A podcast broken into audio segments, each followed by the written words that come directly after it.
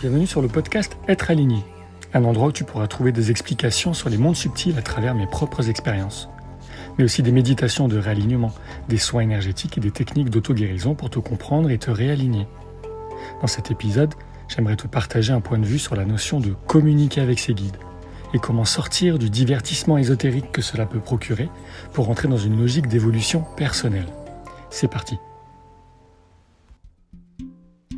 Lorsque l'on commence à s'aventurer dans la compréhension des mondes subtils, de ce qui se passe derrière le rideau de notre réalité tridimensionnelle, on va vite être confronté par les différents enseignements spirituels, ou parfois directement par les expériences personnelles, à l'idée que nous ne sommes effectivement pas seuls et qu'il y a des énergies invisibles, conscientes, intelligentes et plus ou moins évoluées qui nous entourent et nous accompagnent tout au long de notre chemin. Comme tout apprentissage, entre ce que l'on comprend et l'expérience qui vient à nous, cela prend plus ou moins de temps pour intégrer le côté magique, de communiquer avec l'invisible, au réel bénéfice que cela puisse nous apporter, au-delà du divertissement qu'il va procurer.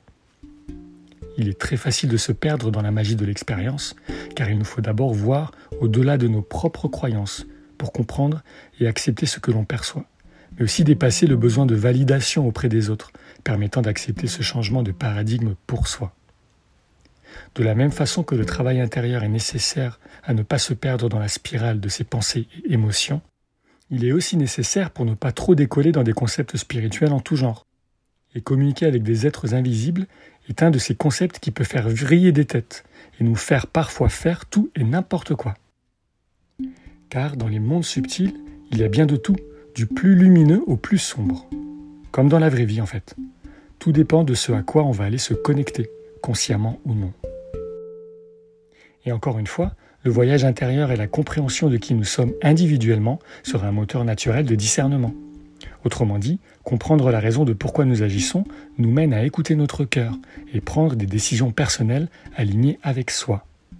Que cela vienne d'un guide intergalactique que l'on a canalisé assis en haut d'une montagne tibétaine, ou d'une prise de conscience après avoir écouté un chef d'État délivrer un discours quelque peu liberticide. C'est la même chose en fait. Et l'idée de discerner pour soi nous pousse à comprendre ici que ces deux exemples, le chef d'État et le guide invisible intergalactique, sont autant des guides l'un que l'autre, puisqu'ils nous poussent à retrouver notre pouvoir personnel, prendre des décisions et agir pour créer le monde dans lequel nous voulons vivre. Autant dire que l'important n'est pas tant le messager, mais bien la façon dont le tout viendra résonner pour nous individuellement, nous permettant de comprendre où nous en sommes à ce sujet et ce que nous voulons en faire. Évidemment, cela passe par notre propre ressenti, l'observation de comment cela va venir vibrer en nous, incluant nos propres émotions et pensées.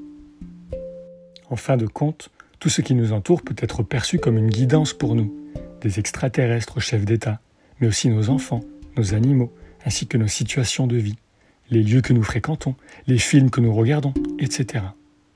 Le meilleur, le pire et tout ce que l'on trouvera entre les deux aura toujours quelque chose à nous apprendre.